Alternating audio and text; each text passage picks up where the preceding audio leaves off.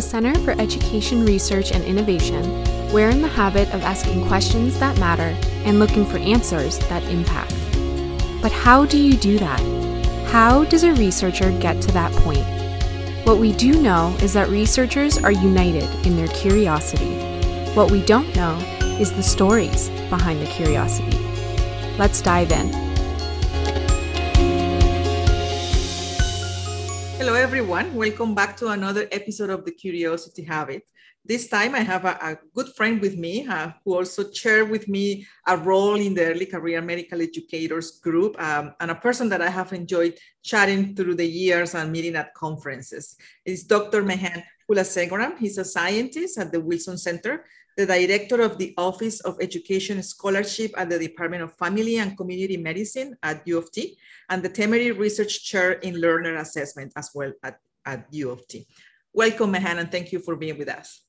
Uh, thank you for having me. Longtime fan of the podcast and listener, uh, first time guest, I guess. Uh, maybe one day I'll come back when I have something new to say. Oh, for sure. We love having people back. So maybe we can reflect about that as we go through. So, Mahan, one, or as you may know by now, uh, the goal of this podcast, I like to say that this is about the stories of the people behind the research. Yes, we're going to be talking about your research, but I like knowing a little bit about the person. Um, on those lines, I would like to start from the beginning. Like, who was Mahan growing up, and what was he curious about when he was little? I was a huge nerd. I think everyone would have agreed who met me with five seconds from the age of five.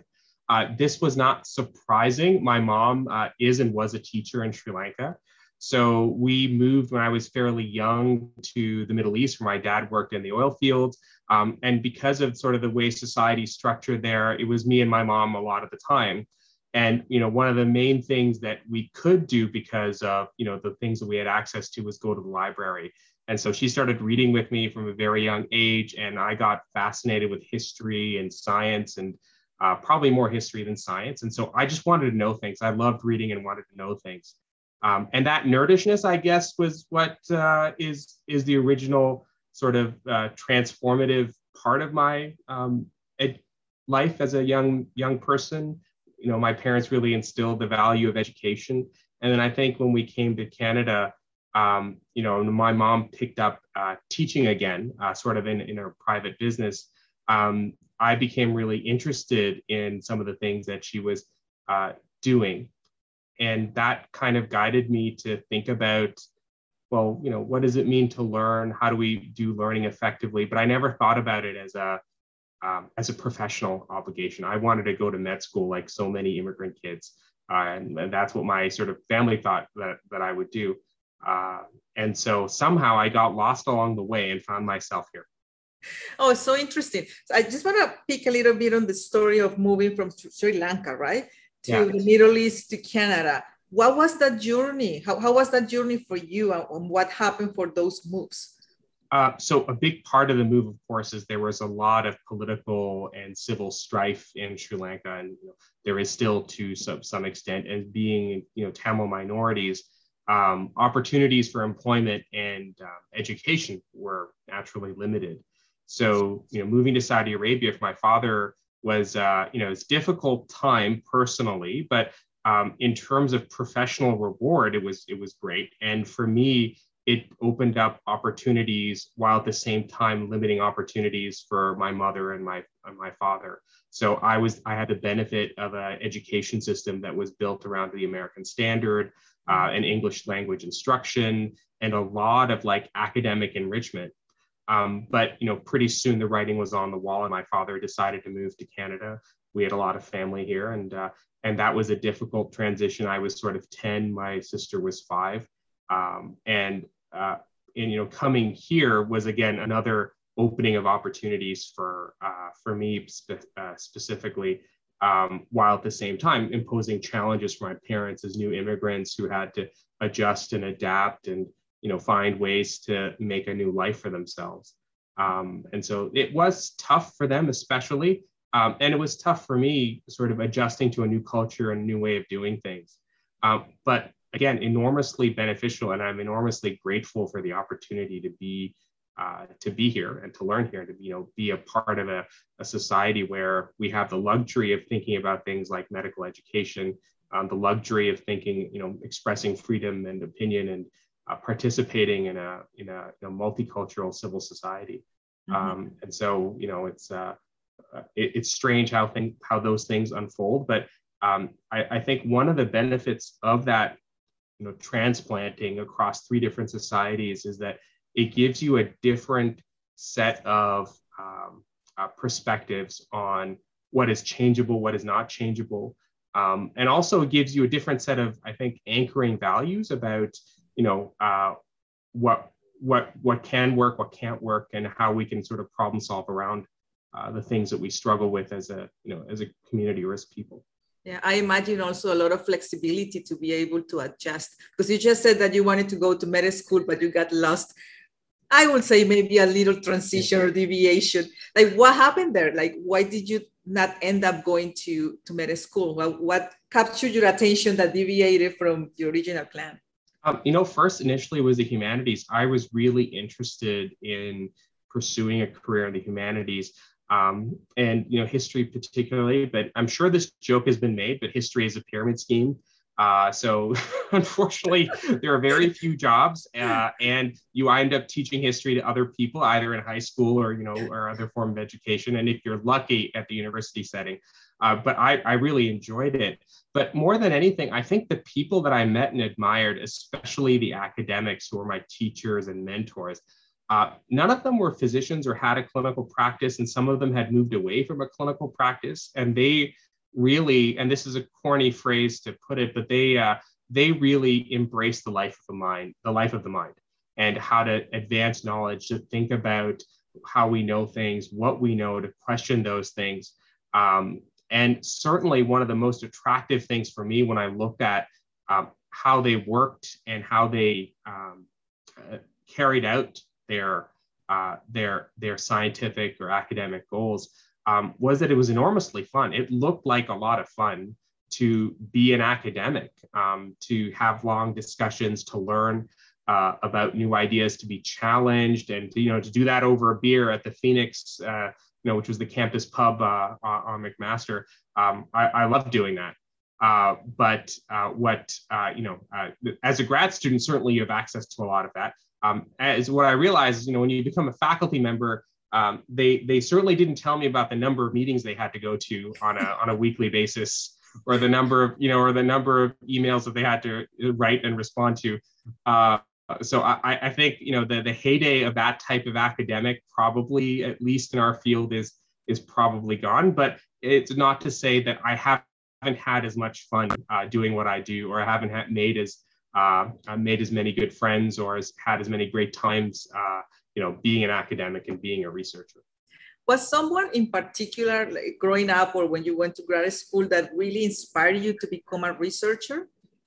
Uh, there were two people. Um, one was uh, the first person I probably I met was Patangi Rangachari.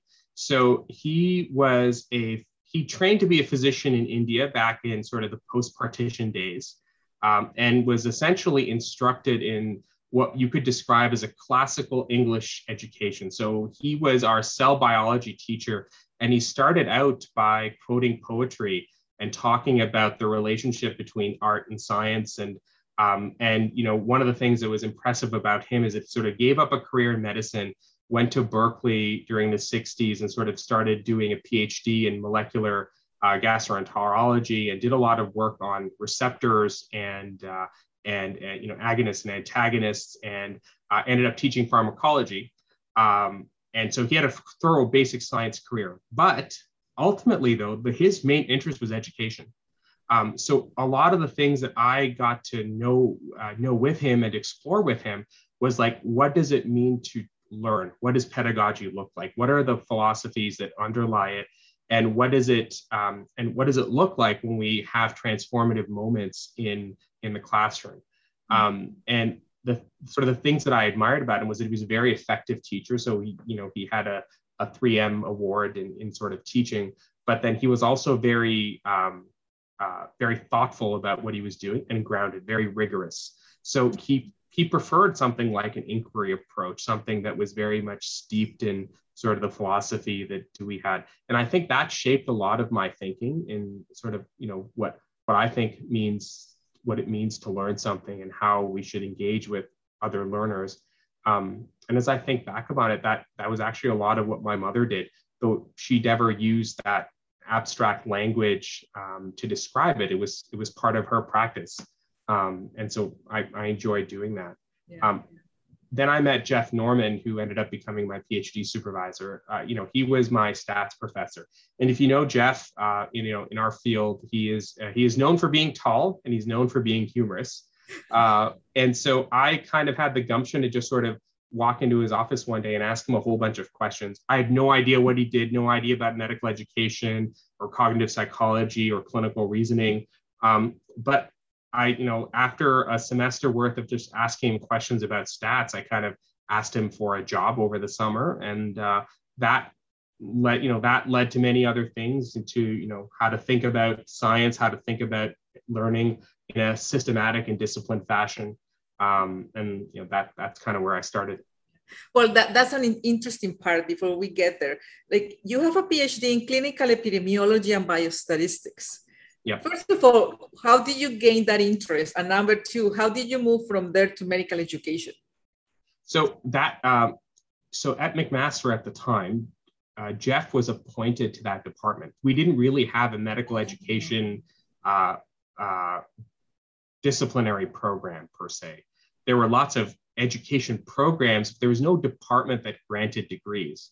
Um, and so, you know, he said, if you're going to work with me, you have to be enrolled in this program. And there are some strong benefits to it. Certainly, I, I, I learned about RCTs and evidence-based medicine with, you know, all the gurus of the field and people who are doing clinical trials. So I always felt like a bit of an imposter, but it gave me an enormous amount of respect for methodology, um, for statistical analysis, which has served me well.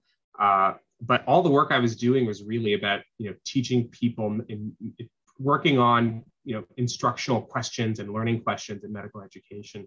Um, I was fortunate though because Geoff also said that if you really want to know about education, you should go to um, the Wilson Center and be a fellow. And you know he had former students there like Nikki Woods who became my supervisor there. Uh, and I, you know, and I, and I had sort of the best of both worlds. I had a just, you know, sort of strong foundational training and yet I was also able to hear you know Brian Hodges talk about Foucault, and and I think I overlap with Lorelei just for a little bit uh, before she uh, came to Western and and Glenn, and when they were talking about you know the work. So those those those two uh, learning places, those two cultures were really helpful for me. Mm-hmm. You, you, mentioned Nikki Woods, and we had her in, in the show yeah. before. Uh, and just strikes me that I didn't know that she was your supervisor when you were a fellow. Yes, she was. Um, yeah, yeah. Nikki, uh, N- Nikki was sort of the the second person in sort of, I guess, the second or third person medical education that I met. Um, and she, I think she had just maybe two or three years into her first faculty appointment. She had just sort of left McMaster. Um, and so uh, after Geoff made the connection, I, you know, I, we, I met her. I really liked her work. It was very aligned with the way I thought.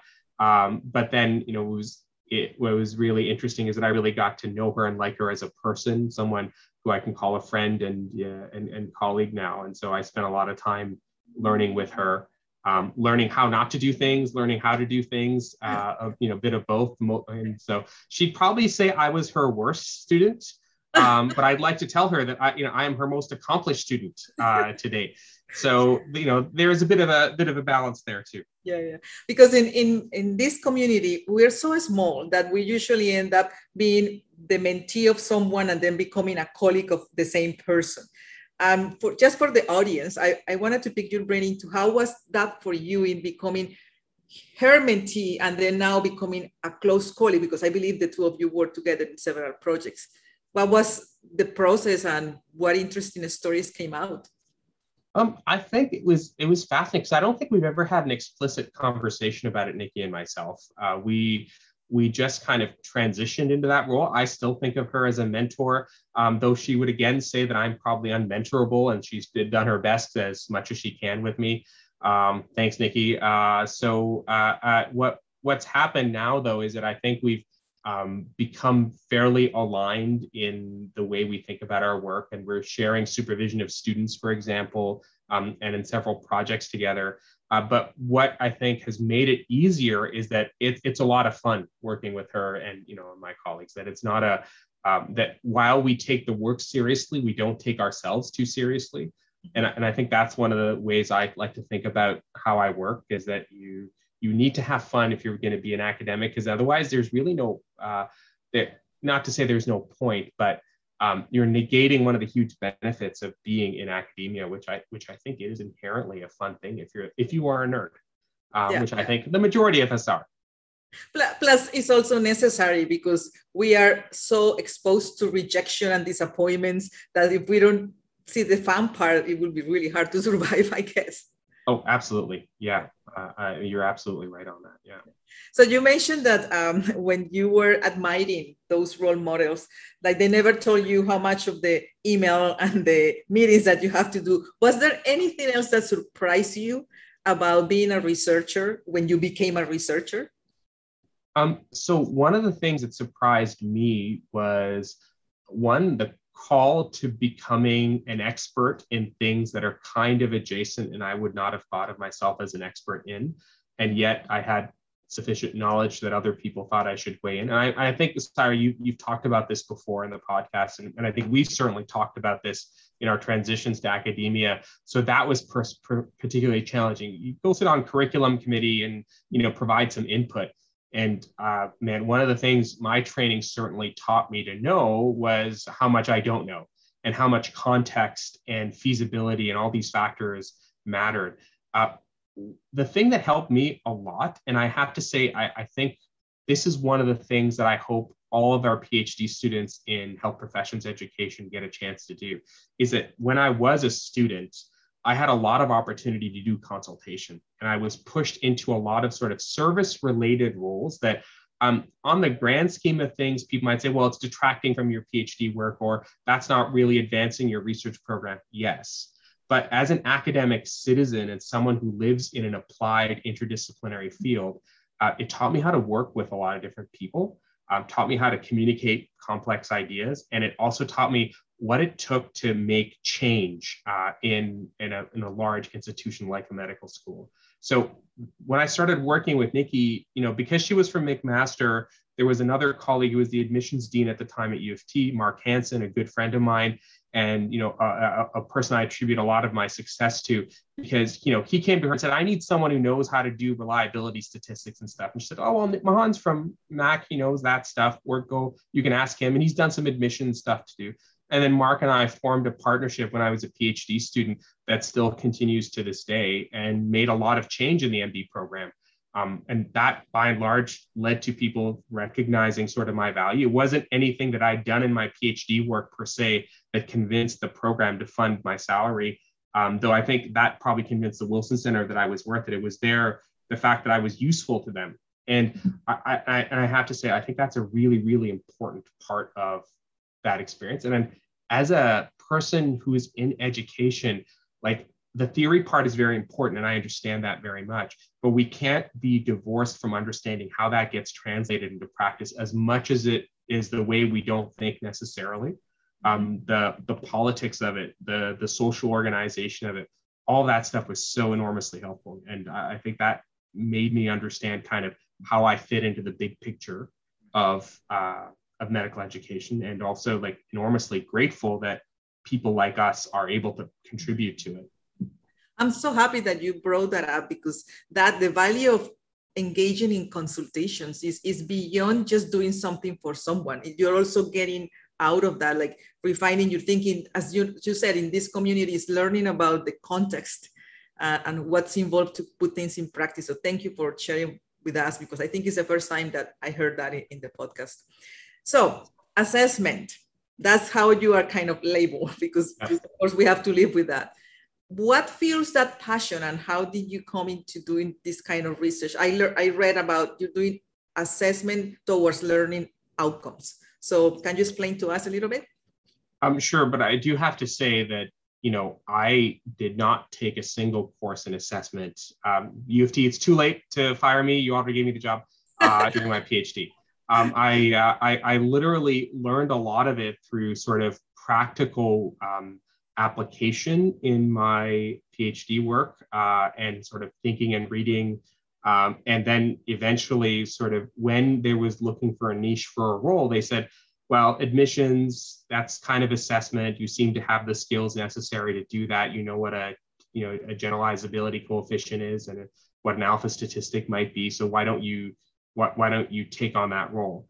Um, but at the end of the day, though, for me, assessment is just a vehicle for another way to facilitate learning.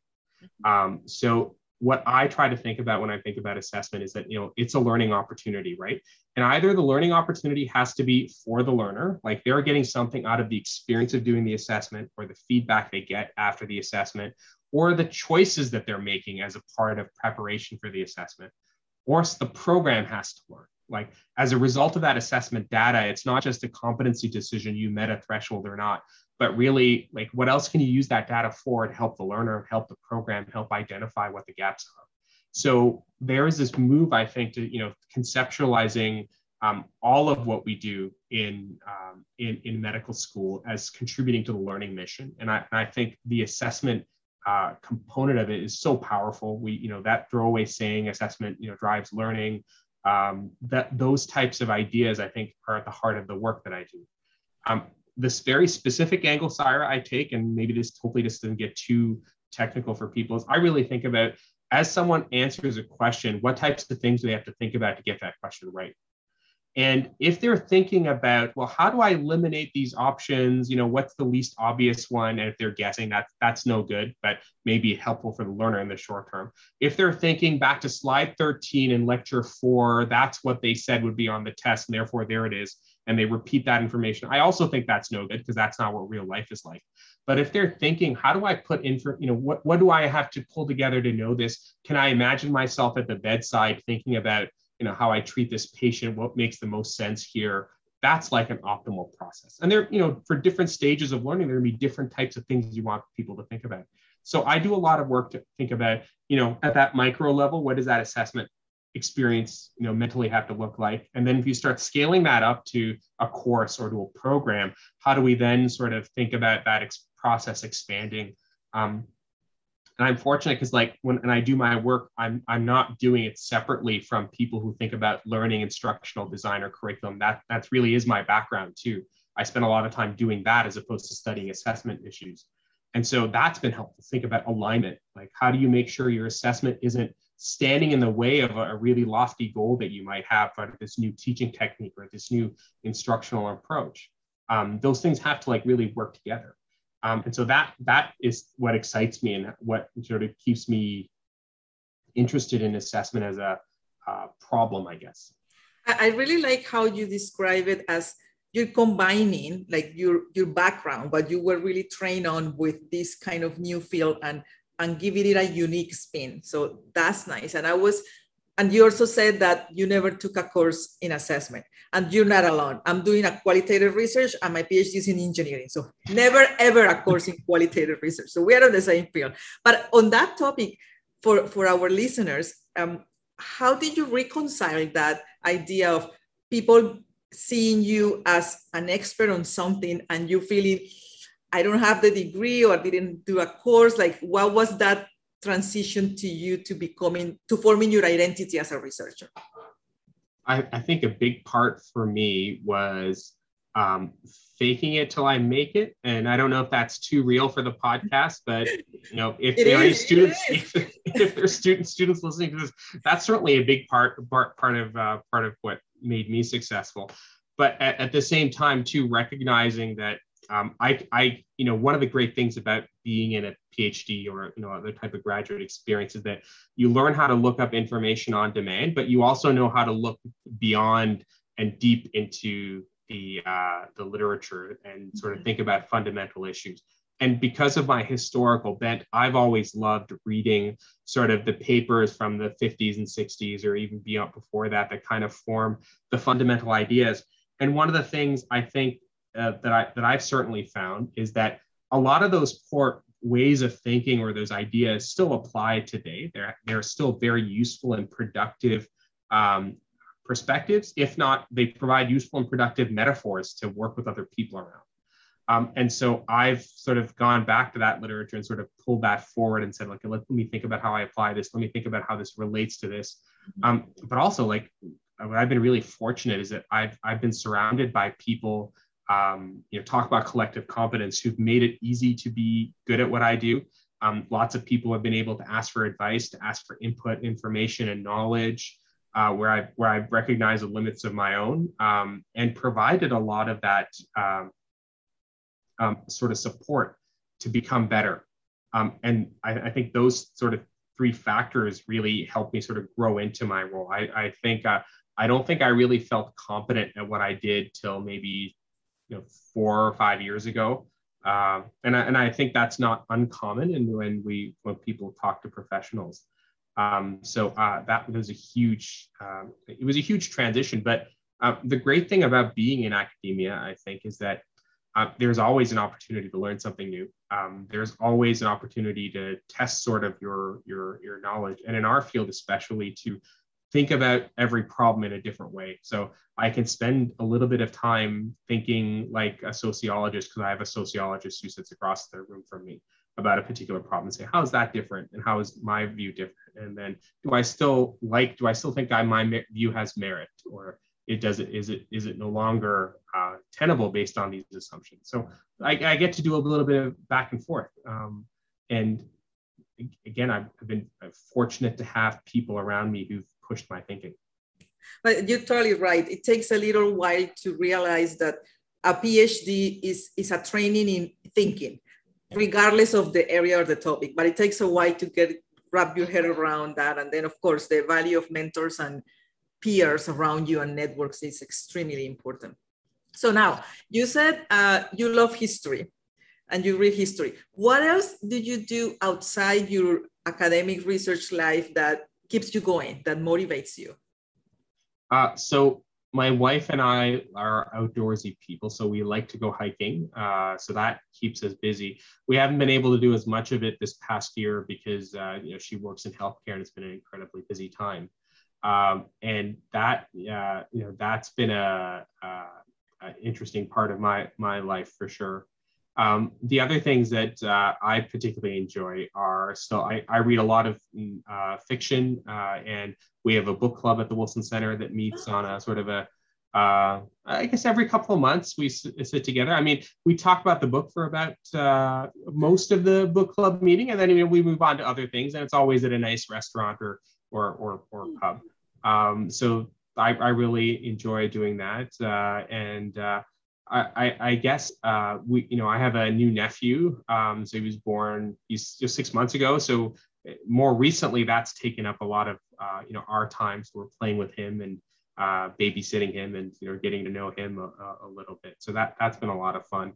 Um, but other than that, my life's pretty boring, Sarah. I, uh, you know, a bit of a, you know, go, go to work, come back, read.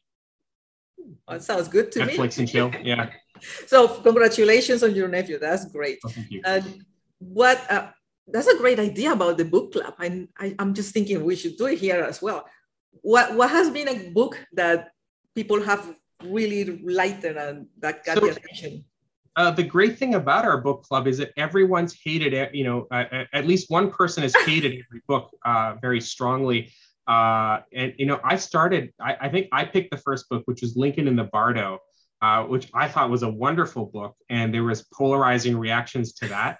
Uh, the last book uh, we read was by Ian McEwan, and I, I have to say I, am forgetting the name. And again, polarized reactions. Um, we, we, you know we've gone back and like picked some. Uh, there's always been a sort of a speculative fiction bent to our choices, uh, and more recently, we've sort of transitioned into, uh, I guess, non-genre literature. So we've read uh, books that are sort of Canadiana a, a little oh, yeah. bit, um, and, and, we've read a, a, a, few books that are uh, sort of sort of classic, um, you know, mid mid 20th century, uh, you know, high literature pieces. Uh, but we have not been able to satisfy anyone to the to the degree uh, that you know it's not Oprah's book club. Certainly, we're not reading Oprah's book club books. There's no like I don't think there may be heartwarming or um, you know, commercial stories there, which not to sound snobbish, nothing wrong with Oprah's book club. Um, I'm, I'm, not a hater, uh, but you know, we try to pick things that we wouldn't otherwise read. I think that's been really helpful. So, you know, I would never pick up uh, Justine, uh, which was a recommendation from Neil Byrne.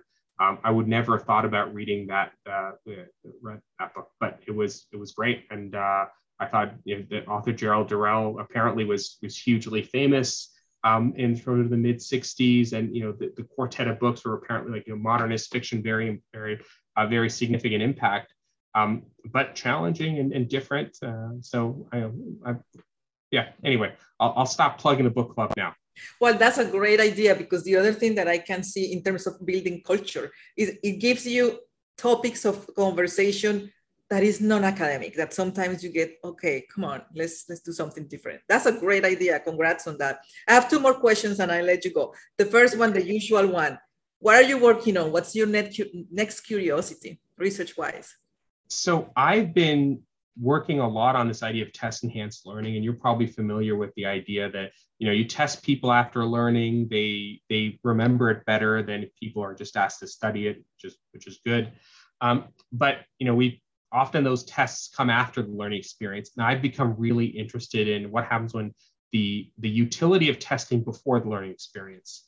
Um, certainly, we all know that has a benefit or some sort of impact, but I'm one curious about what does the design of those tests have to be in order to prepare people for the way you have to learn, um, as opposed to just telling you what you need to learn. And then I'm really interested in sort of the impact of those tests and learning behaviors. So does it promote good learning behaviors like you know preparing for the session, looking up the answers if you don't if you know if you didn't do well on it. Um, and we're and uh, we're doing a lot of uh, work in in that uh, area, especially in like continuing medical education. Um, and then the other piece that I'm working on right now with many many researchers across Canada is sort of setting up the um, this infrastructure necessary for big data in medical education. And that's, you know, that's a buzzword for sure, but we're hoping to make that more of a reality than a buzzword at this oh, point. That's great. Thank you, Mahan, for sharing. My final one, just on the lines of thinking differently. If you had not been a researcher, that if that hasn't been in your path, what do you think you will be doing? I honestly think I would probably have gone into something like uh, teaching, hmm. or I would have joined the diplomatic service um, and the foreign, you know, foreign service. I, I had uh, some you know experience with that, like doing like volunteer stuff in high school, and I thought that looked like a lot of fun working for the Canadian government, going to like the High Commission and some other place and, you know, making contacts. I don't think I would have been good in the intelligence service because I can't keep a secret, but maybe I would have been the guy who'd be like, oh yeah, buy Canadian maple syrup or whatever, or, you know, softwood lumber. We need to, we need to find a deal on this. Uh, maybe I would have been that guy. I'm, I'm not sure, uh, but I think I would have done all right with, uh, with either of those uh, things. That's fascinating. And it came from your high school experiences? Yeah yeah I, I was fortunate enough to sort of uh, go on like a, a, like a trade mission like you know they bring on the kids you know to you know, you know look this is what a trade mission's like the youth of the tomorrow blah blah blah. I'm not i'm not uh, denigrating you're saying. It was it wasn't a very big deal. It was just an experience for a young man that was really quite interesting and, uh, and uh, eye-opening. Um, and i thought that would be something fun to to do. Um, uh, yeah, and I and I've always liked traveling a lot, so uh, I would have uh, I would have really enjoyed that. Um, but you know, life has brought me here, and I'm very happy that it's brought me here. Yeah, and who knows? You don't know what's lays down the road, so you can probably merge one day. yes, you know, I think when our mutual friend Javid runs for prime minister one day, uh, yep. maybe I could be foreign minister or something like that. I think I see that in the cards for him. Yeah, I can see that. And we are in the elections time. Yep. Election on the brain for everybody. Right, exactly. Thank you so much, Mahan. This was a very enjoyable conversation. I appreciate you sharing your stories. Uh, thank you for the opportunity and uh, hello to everyone out there in uh, podcast world. Yeah. Thank you everyone for listening and we'll see you in the next episode.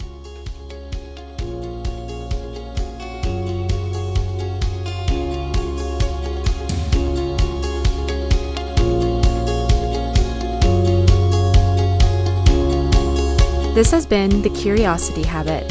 This podcast is hosted by Sayra Cristancho and produced by Monica Molinero. You can find all our episodes on podcast apps like Apple Podcasts, Spotify, or wherever else you listen to podcasts. Thanks for listening.